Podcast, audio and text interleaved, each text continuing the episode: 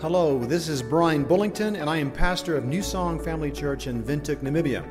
I'm so glad that you have joined us today, and it's my prayer that this podcast message will help you to grow closer to Jesus as you walk daily with Him.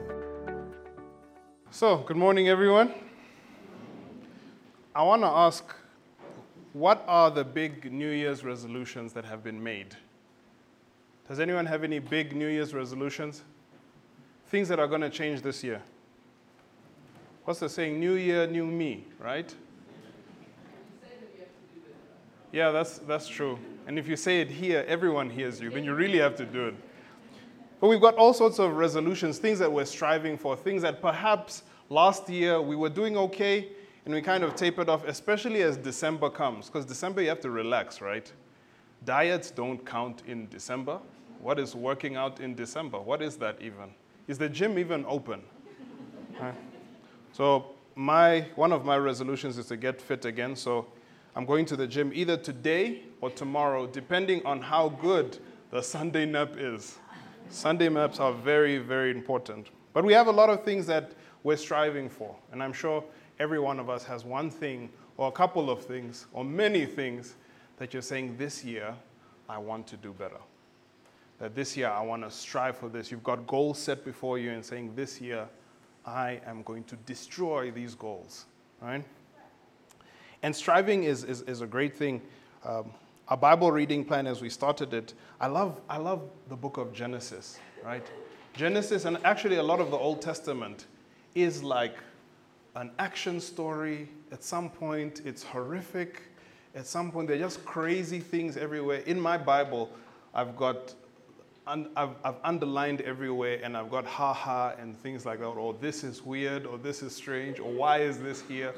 I love going into Genesis, and, and our sermon today is going to be from um, the book of Genesis, Genesis chapter 11. And so many of us know this story. And I'm reading from the NLT. Um, it'll be on the screen, but if you'd like to read it in your own Bible, digital or physical, uh, you're more than welcome to. So, Genesis 11 says, At one time, all the people of the world spoke the same language and used the same words. As the people migrated to the east, they found a plain in the land of Babylonia and settled there. They began saying to each other, Let's make bricks and harden them with fire. In this region, bricks were used instead of stone, and tar was used for mortar. Then they said, Come, let's build a great city for ourselves with a tower that reaches into the sky. This will make us famous and keep us from being scattered all over the world.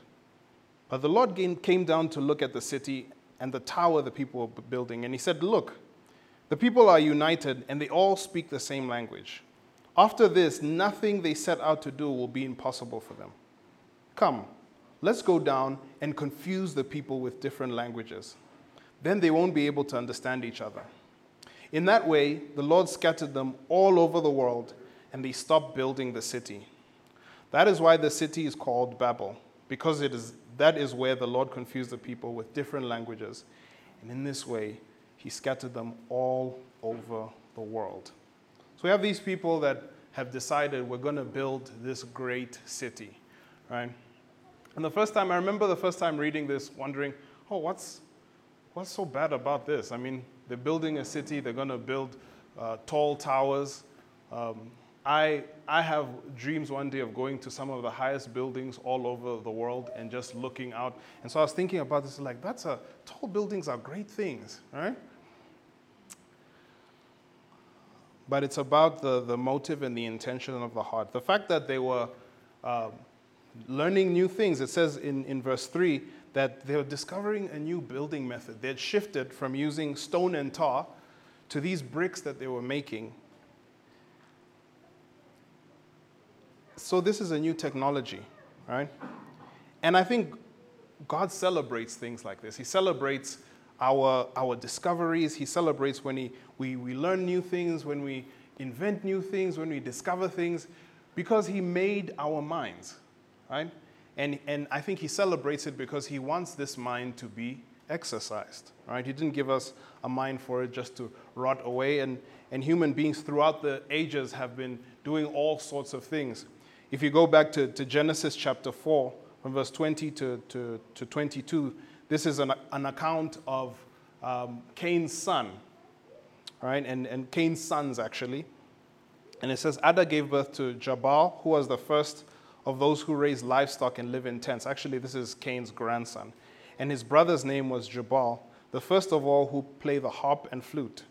Lamech's other wife, Zillah, gave birth to a son, Tubal Cain, and he became an expert in forging the tools of bronze and iron. So, in this one group of people, in this one family, we have the first agricultural scientists, because we have people who are raising livestock. Right? So, they're having to, to figure out what's good for them, what's bad for them, what plants will kill them, where to take them when it rains. Um, all these things they're, try, they're, they're starting to figure out. They're putting together an agricultural system. And then we also have the first mobile home owners and campers. Right? These are the same people, right? So they're developing a new kind of shelter and probably a new way of living. Probably semi nomadic with, their, with um, their, their animals. And for everyone who loves camping, this one is your father. This is the beginning. Say thank you to this guy. Right? We have inventors of the flute and the harp. Right? I'm grateful to that because the harp later on gave birth to the guitar. So I'm very grateful for that. Right? But here we are close to the beginning of time, and these people are figuring out all of these things. The brilliance in these people. Right? So they would have also had to come up not only with the instruments, but with a whole system, music theory, um, the system of how to play and how to, to then uh, pass on this information to other people. Right? They put together their first band. We also have an expert blacksmith who learned how to mine and forge all sorts of things from this new material that they're discovering. I thought this was interesting that this is mentioned because this, these are not the people who chose to follow God. This is Cain's line. Cain decided to walk away from God. And these people, in another translation, it talks about them being uh, the, the son of, of, of men. And those who followed God in, in, in early Genesis are referred to as the sons of God. And so these, these are people who are not following God. So in my mind, I was thinking, why would God even mention these people? These are the people who have chosen to walk away from God. But I think God acknowledges these things because He celebrates um, what He's made. He says that we are fearfully and wonderfully made. And God is celebrating this, this genius by recording it in His Word for us to hear. Now, every one of these people must have had incredible ambition to do what they're doing. Right? It's, a, it's a difficult thing to be the first one who does something. Right? You don't know what could go wrong a lot of the times you're not getting anything right. You have to strive and strive. No one is encouraging you. They probably think, this is a crazy person. Why are you putting together those pieces of wood and those strings? You've been doing this for weeks. What are you getting up to? Right? There's a lot of discouragement. And so these people have to strive. They have to be so focused. They have to have this incredible ambition. And God says this in many, in, in many places in the scriptures he encourages us to work hard and to strive hard at whatever we are doing. In Ecclesiastes 9, verse 10, it says, Whatever you do, do well, for when you go to the grave, there will be no more work or planning or knowledge or wisdom. Right? I was reading about Solomon yesterday and how he asked God for wisdom, and he got wisdom in, in there's these stories of him dealing with matters. There's the matter of the lady, the ladies who one was saying, This is my child. This one's saying, No, my child passed away. You can go and read the story. But Solomon deals with incredible wisdom with that. But then, as people come, the, the Queen of Sheba, the Queen of uh, Ethiopia, comes and she comes to, to sit with him and hear about his knowledge.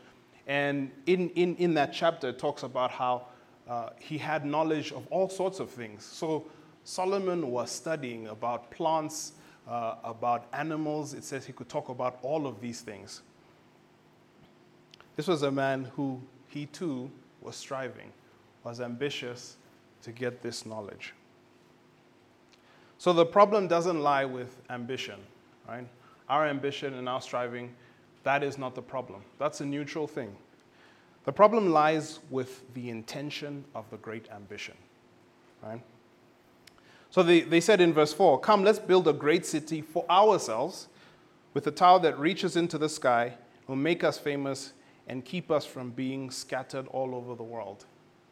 In the New King James and the ESV, it says, Let's build a tower that reaches to God. That they're saying they want to be as great as God. And, I, and they're, breaking, they're breaking two commandments in this, in this striving for this ambition. The first one is that they are living the opposite way of what God told them to do. They said, We want to build this city in this place with this high tower so we are not scattered all over the earth.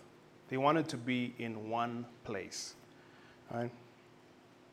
In Genesis 1, verse 28, it says, Then God blessed them and says this Be fruitful and multiply. And what's the next line? Fill the earth and govern it. You have to spread out. Right? And I was wondering about this. I thought, why, why would God stress out so much? I mean, they are going to multiply. These people in this city, that's what people do, right? It's going to happen.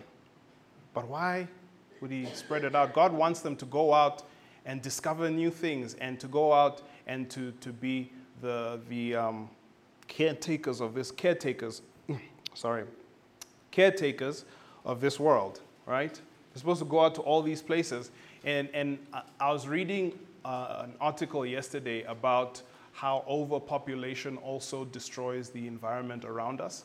That when you have people concentrated in one place, right, we, we are more taxing on the environment around us. Uh, we just destroy, destroy, destroy. The animals disappear. Um, you read everywhere about all sorts of creatures that are close to that are critically endangered, close to extinction, because people show up there and they decide, let's hunt everything. Right? But we put a strain on the world around us. And uh, this is just my own speculation, but I think that might have been one of the reasons as well, that God didn't want for this part of this, this beautiful earth that He's made, with all this space, for this to, to be demolished and destroyed by people. God knows He's put His world and, and, and, and systems in place and so when he says, go out and, and subdue the earth, fill the earth, spread out, go to all these new places, he has reasons for saying that. But the greater commandment that they were breaking um, was putting themselves above God. Now, in Genesis, and to this point, we don't have an explicit commandment uh, that you shall worship no other God or you should put no other God before me. But already in the beginning of Genesis, we can see that the people had already begun worshiping and giving God honor. Right? The story of our first murder starts with that the worship of God. Cain and Abel come in, in Genesis 2, uh, 5, uh, 4, verse 2 to 5. It says, When they grew up, Abel became a shepherd while Cain cultivated the ground. And when it was time to harvest, Cain presented some of his crops as a gift to the Lord.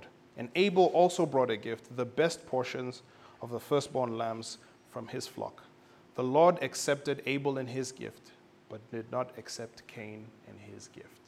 So we have this picture of them honoring God, of them bringing, bringing the, the first fruits of their harvest and, and of their flock to God, honoring Him and saying, From you all things come. And we are grateful to you. We know that you are God. You are where you are, and we are mere men. This had already happened. Uh, before this, uh, after, after, after um, Abel had been murdered by Cain, uh, uh Adam and Eve had another son called Seth. And it says, uh, from, from the time that Seth was born, they began to call upon the name of the Lord.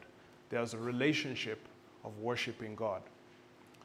So these people, speaking the same language and having interacted, even though, even though they're the line of people who decided to walk away from God, they knew that God was still God. Because they said, We want to reach God, the heavens. They decided we're going to step and stand in the place of God.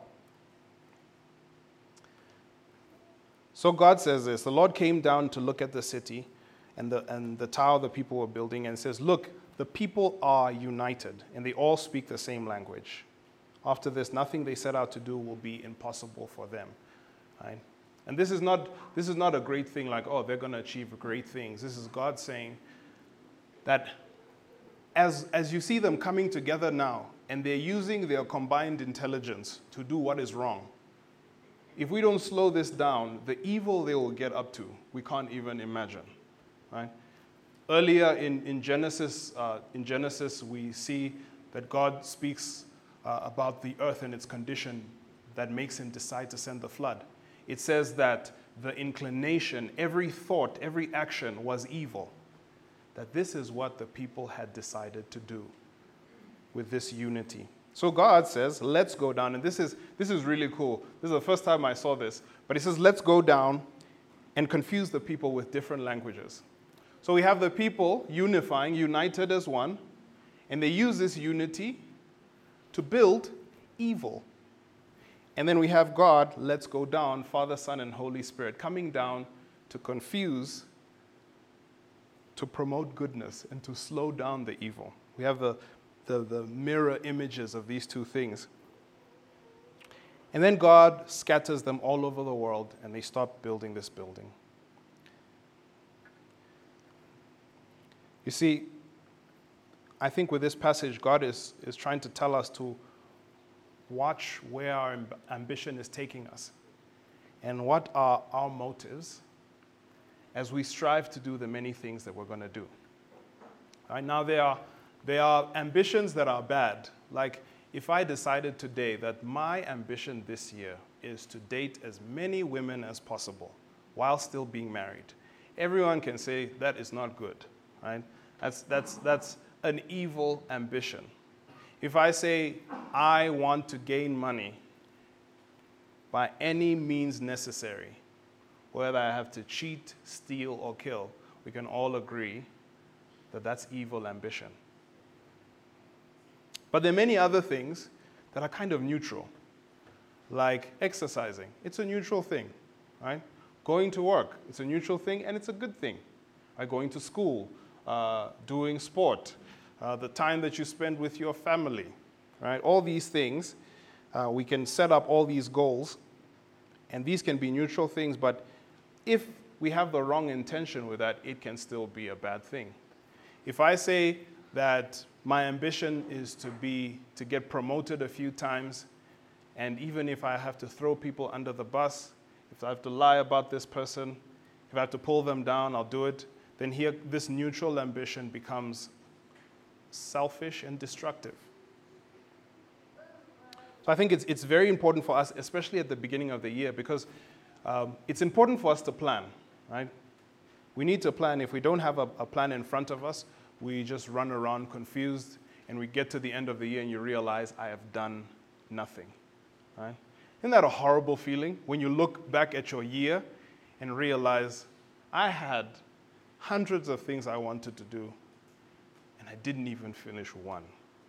I know every single one of us have felt that. So, how do we then measure what is good and what is bad? How do we look at our ambition and say, God, is this good? Is this bad? Well, God gives us this verse in Matthew 6, verse 33. We all know it. Seek the kingdom of God above all else and live righteously, and He will give you everything that you need.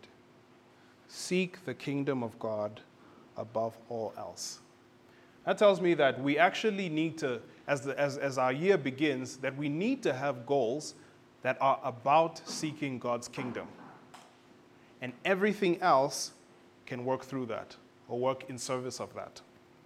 So if I say, I want to win 10 people to Christ this year, right? That's a good ambition to have. Not to say that we can decide or we can actually make that happen. We just make the effort and God works in the hearts of people and people make choices as well right? But it's a good ambition to have that I'm going to win people to Christ. Then I need to look at every other thing. How will I win people to Christ? How will I use all these other things that I'm striving to do? Like, how will I use my time in the gym to lead people to Christ? How will I use my time um, as a teacher in the school to win people to Christ? How will I use my time as a student in the classroom to win people to Christ? Right? How will I use every minute at work to win people to Christ? That every, everything becomes something that is in service of God's big plan. It says God desires that all people, that none would perish, that all people would come to know him. Right? In the, in the Lord's Prayer, we pray, Your kingdom come, your will be done.